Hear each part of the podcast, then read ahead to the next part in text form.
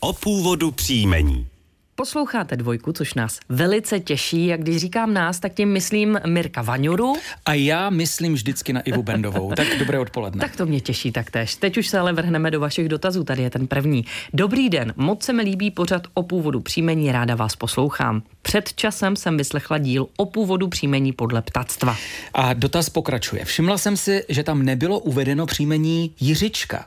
Toto příjmení jsem nenašla ani v abecedním seznamu objasněných příjmení. Prosím vás proto o vysvětlení, jak příjmení Jiřička vlastně vzniklo. Srdečně vás zdraví Eva, nikoli Jiřičková, ale veselá.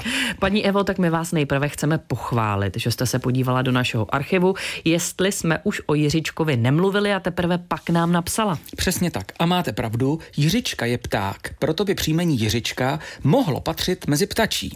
Možný je ale i výklad z rodného jména Jiří. Podle statistik se jedná o příjmení rozšířené, v současnosti ho nosí 682 obyvatel. Pokračujeme dalším dotazem, který přišel na známou adresu, jak vždycky říká Mirek, původ příjmení zavináč rozhlas.cz. A tady se píše, dobrý den, obracím se na vás s prozbou o zjištění původu příjmení Klement.